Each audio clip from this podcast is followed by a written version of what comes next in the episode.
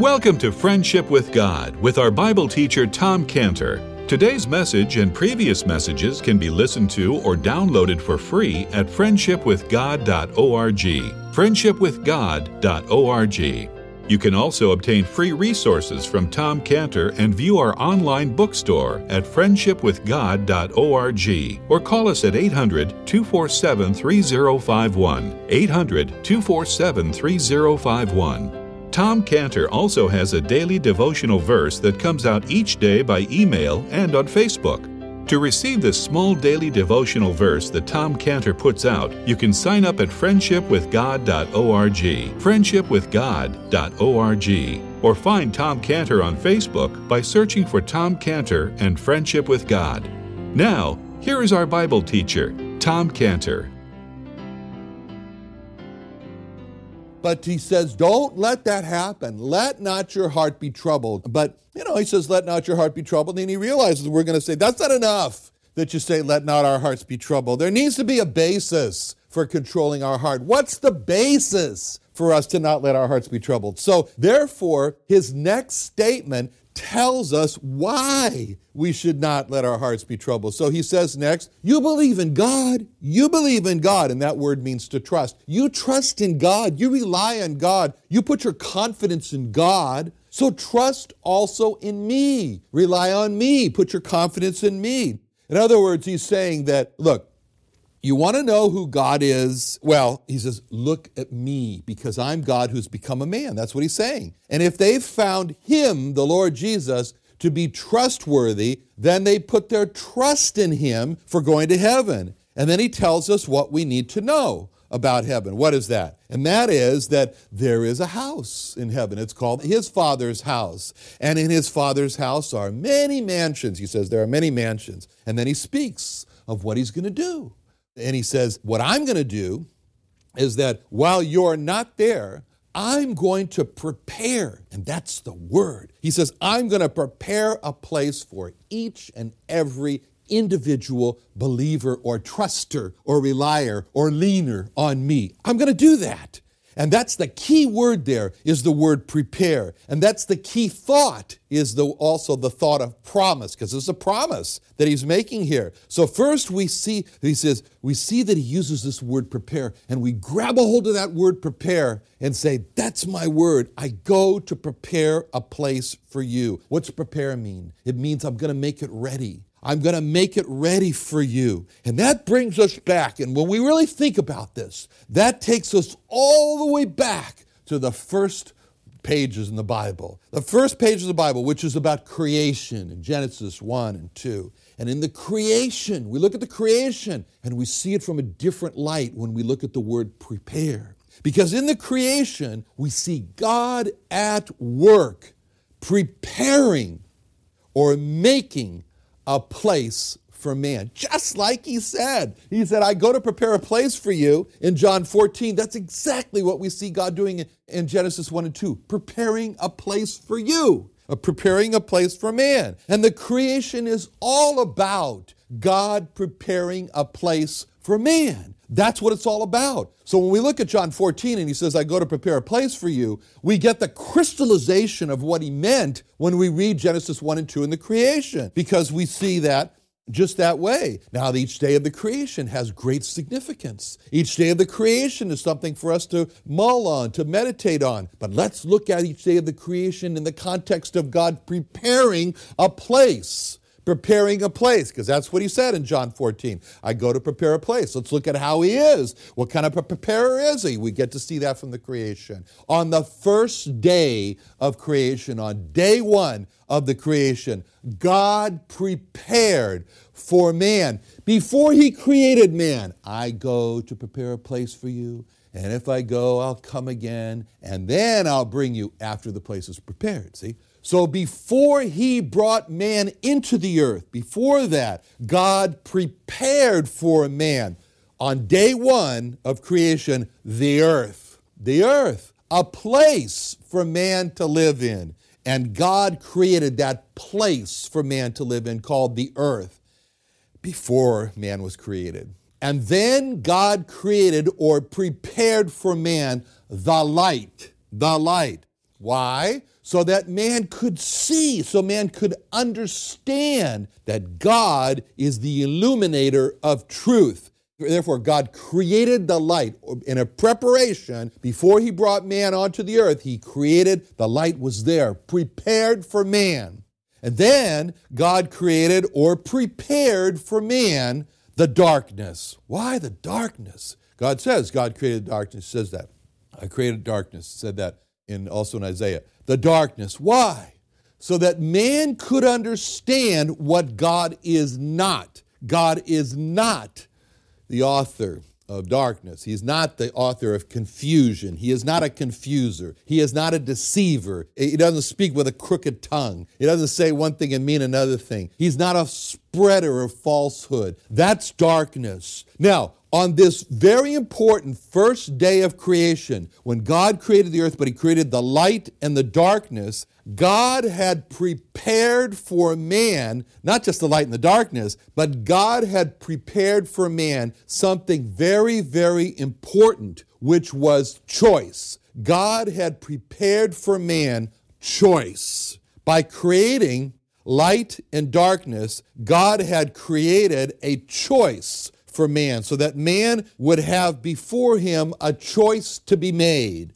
By creating light and darkness, God was setting up the situation for man to use his will to choose between light and darkness. And later on, God would step in as his counselor, his wonderful counselor, as it says in Isaiah 9 6, his wonderful counselor, and he would say in the book of Deuteronomy, I set before you life and death. Therefore, choose life. God says, choose life. But death is there also, but darkness is there also. So he created the situation for man to make a choice because God was preparing for man a place where man could exercise and strengthen his will to choose God, to choose good, and therefore to refuse Satan and to refuse evil. If you want, God made a gym for man, a place where man could go and exercise not his body, but his will,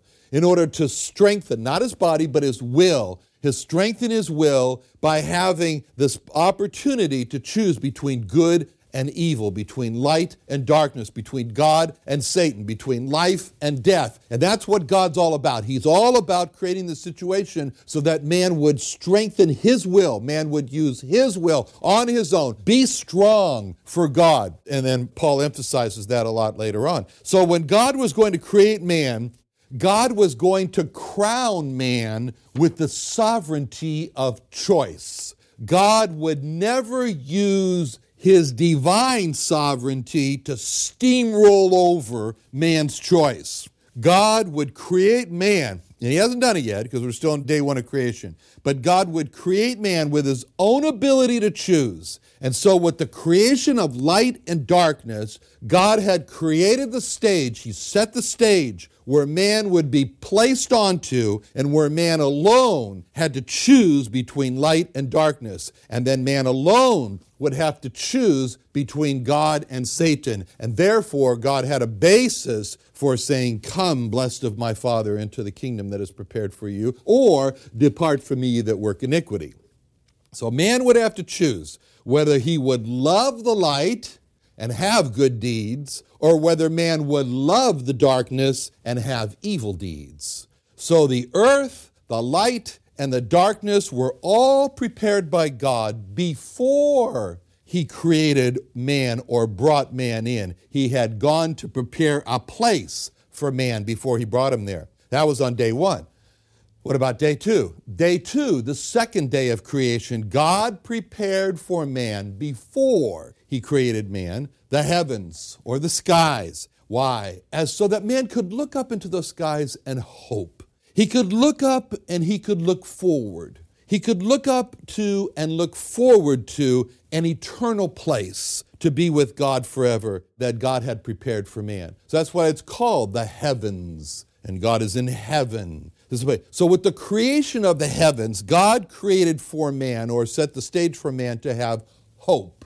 Hope. And that's in the heart of man. Hope of spending an eternity with God. Hope of having a good eternity. Hope of having a safe and secure forever with God. And so he created the heavens, the skies. And so on the first day, God created the choice for man. And on the second day, God created the hope for man. And man's not even on the scene yet. He has gone to prepare a place for man before he receives him. And then the heavens or the skies are prepared then before he creates man. Now, on the third day, or day three of creation, God prepared for man, again, before he created man, the dry land, or a suitable place for man to live on, the place that, that man should live on, on the land. And so God prepared the dry land on day three. And then God also prepared on day three the seas, or a beautiful place for man to look at to gaze on, and, and God prepared those seas for man. And the beauty of it, the immenseness of it, the different colors as it changes, as the reflection of the clouds, and so forth.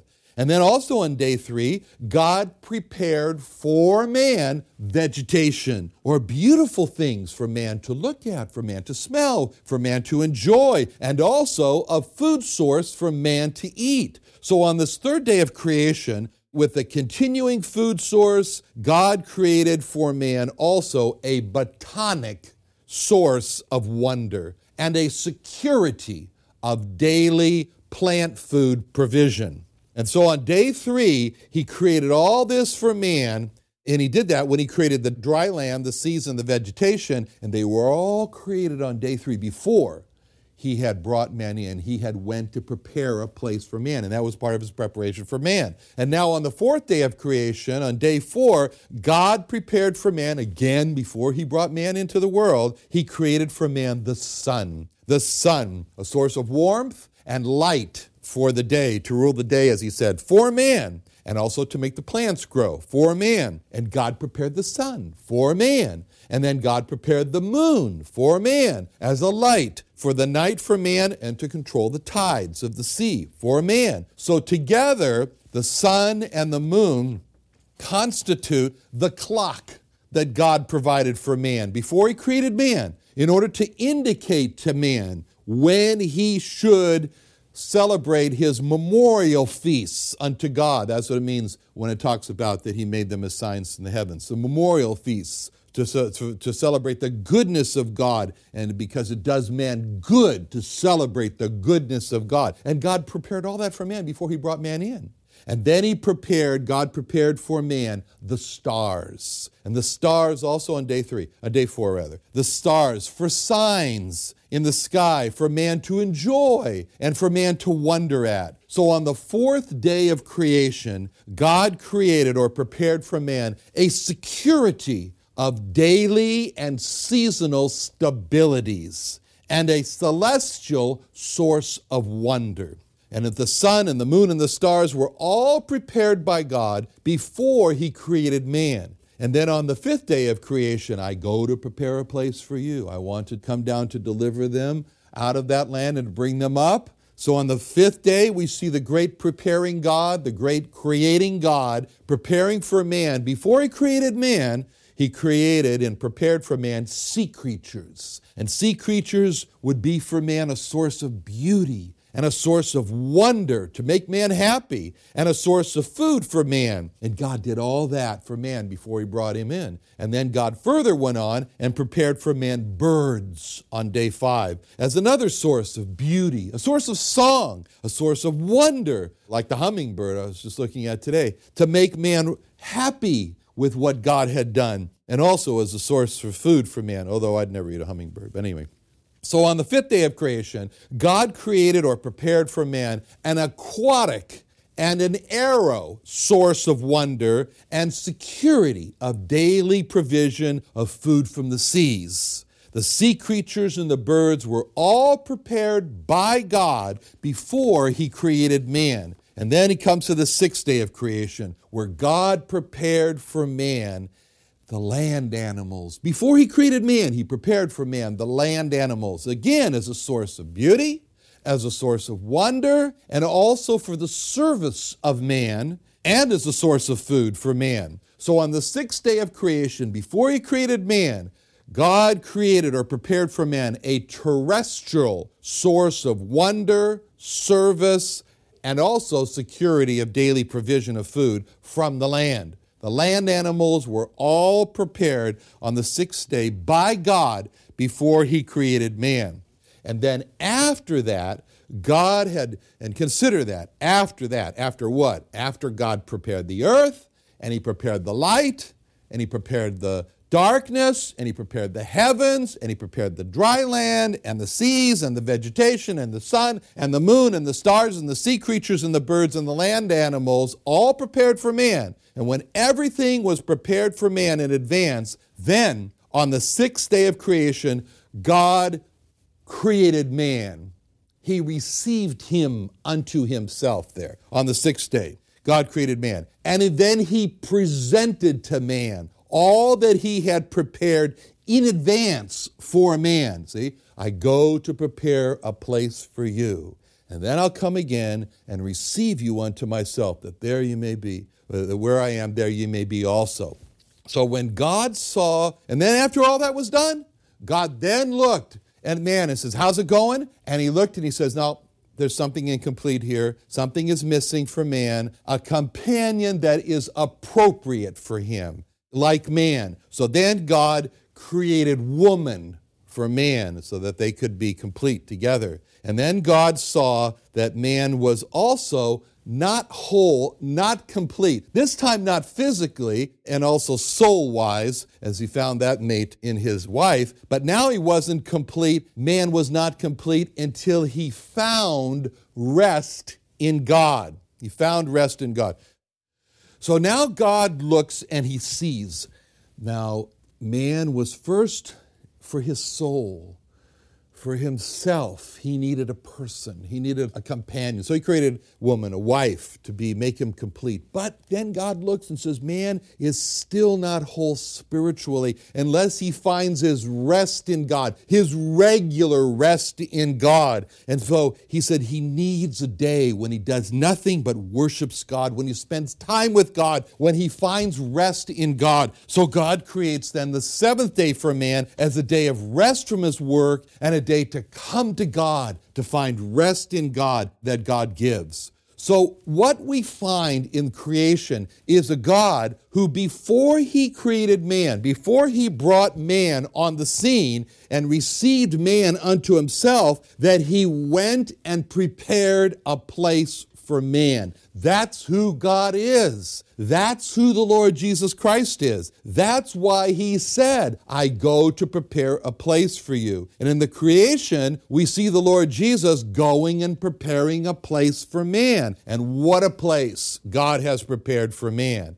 And speaking about our exit from the earth, and when he said in John 14, 2, I go to prepare a place for you, and if the world was the first place that he prepared for man, we can only imagine how great God's second place is that he's prepared for man in his Father's house. And when the Lord Jesus Christ said for us to believe also in him, that meant for us to trust also in him. Trust him. Trust him that in his Father's house there are many mansions. Trust him that he has gone to prepare a place for us in his Father's house. Trust him to come back again for us. Trust him to when he comes back to that he will receive us unto himself. Trust him that where he is there we will be also. Trust him, trust his promises, trust his word. So when he told Moses in Exodus 3:8 that he wants to bring Israel up out of that land of Egypt unto a good land, we see how the good land he is speaking about has been prepared by him.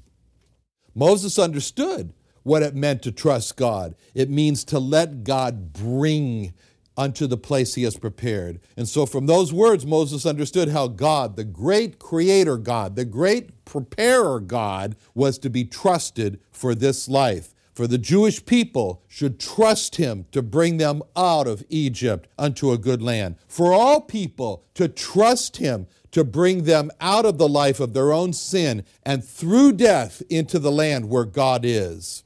Now, in Exodus 3 8, God goes and describes to Moses this land. and he says that he wanted to bring the Jewish people, he wants to bring them into what's called a good land, a large land, a land flowing with milk and honey.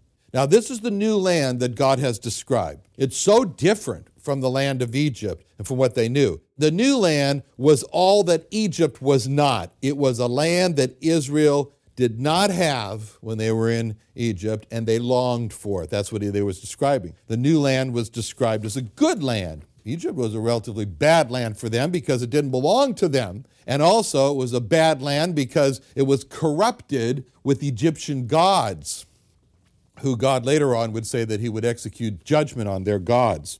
The new land is described as a large land. That part of Egypt where Israel lived in Goshen was large when there was only 75 people, but now they had grown to nearly 3 million people, and so the land was become small. And it was crowded, and they were hemmed in.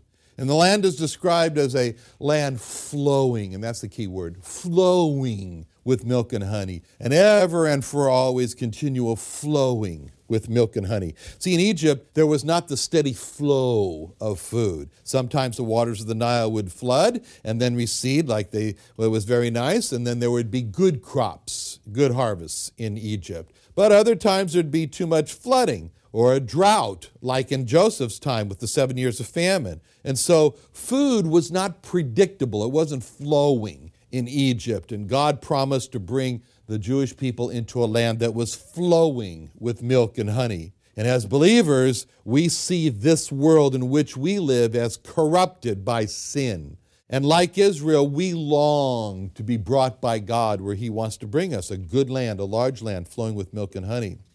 Now we come to verse 9 where God says, Now therefore, behold, the cry of the children of Israel has come unto me, and I have also seen the oppression wherewith the Egyptians oppressed them. This is a statement for Moses, and Moses could hear God say this of engagement. Engage, Moses, engage. And so when we do as believers what it says in John 1:12, but as many as received him, not a religion, not a denomination, not a church, but the Lord Jesus Christ as a person. But as many as received him, to them gave he the power or the authority to become the sons of God, even to them that believe on his name. When we receive the Lord Jesus Christ as our God and Savior, then we become one of the sons of God. We have the authority as a group to be called the sons of God. And what it means to be one of the sons of God is that we should then progress on. Progress on to what? To the point of that whatever makes God happy should make us happy. Whatever make God angry should make us angry. Whatever hurts God at his heart should hurt God, should hurt us in our heart. Whatever God is seeking to do should be what we are seeking to do. And that's what it means to be not just son of God, but a child of God. That's different because in Matthew 5 43 through 45, he describes that being a child of God. And it says this You have heard that hath been said, Thou shalt love thy neighbor and hate thine enemy. But I say unto you, Love your enemies, bless them that curse you, do good to them that hate you, pray for them which despitefully use you and persecute you, that ye may be the children of your Father which is in heaven. For he maketh the sun to rise on the evil and on the good, and he sendeth rain on the just and on the unjust. So, when we love what God loves, when we hate what God hates, when we are hurt by what hurts God, when we search for what God searches for, then we are the children of God the Father. Not the sons, but the children of God the Father.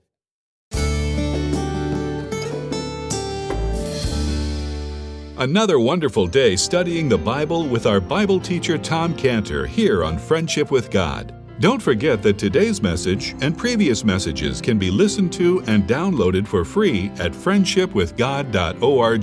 Friendshipwithgod.org. You can also go online to find free resources from Tom Cantor and our online bookstore at friendshipwithgod.org. You can also find Tom Cantor on Facebook, and you can also go to friendshipwithgod.org and sign up for his daily devotional. Tom Cantor is also the founder of Israel Restoration Ministries. You can visit that website at israelrestorationministries.org. You can write to Tom Cantor at P.O. Box 711330, P.O. Box 711330, Santee, California. Santee, California 92071 or email Tom Cantor at tomcantor at friendshipwithgod.org. Tom Cantor at friendshipwithgod.org. Or for more information about Tom Cantor and Friendship with God and Israel Restoration Ministries, call us at 800 247 3051. Doing Sunday nights? Join Friendship with God radio Bible teacher Tom Cantor of the Friendship with God Fellowship Church every Sunday night at 5:30 p.m. at the Creation and Earth History Museum in Santee, California. Watch and listen live around the world to Tom Cantor Sunday evening on youtube.com by searching for the Friendship with God Fellowship or by going to our homepage at friendshipwithgod.org.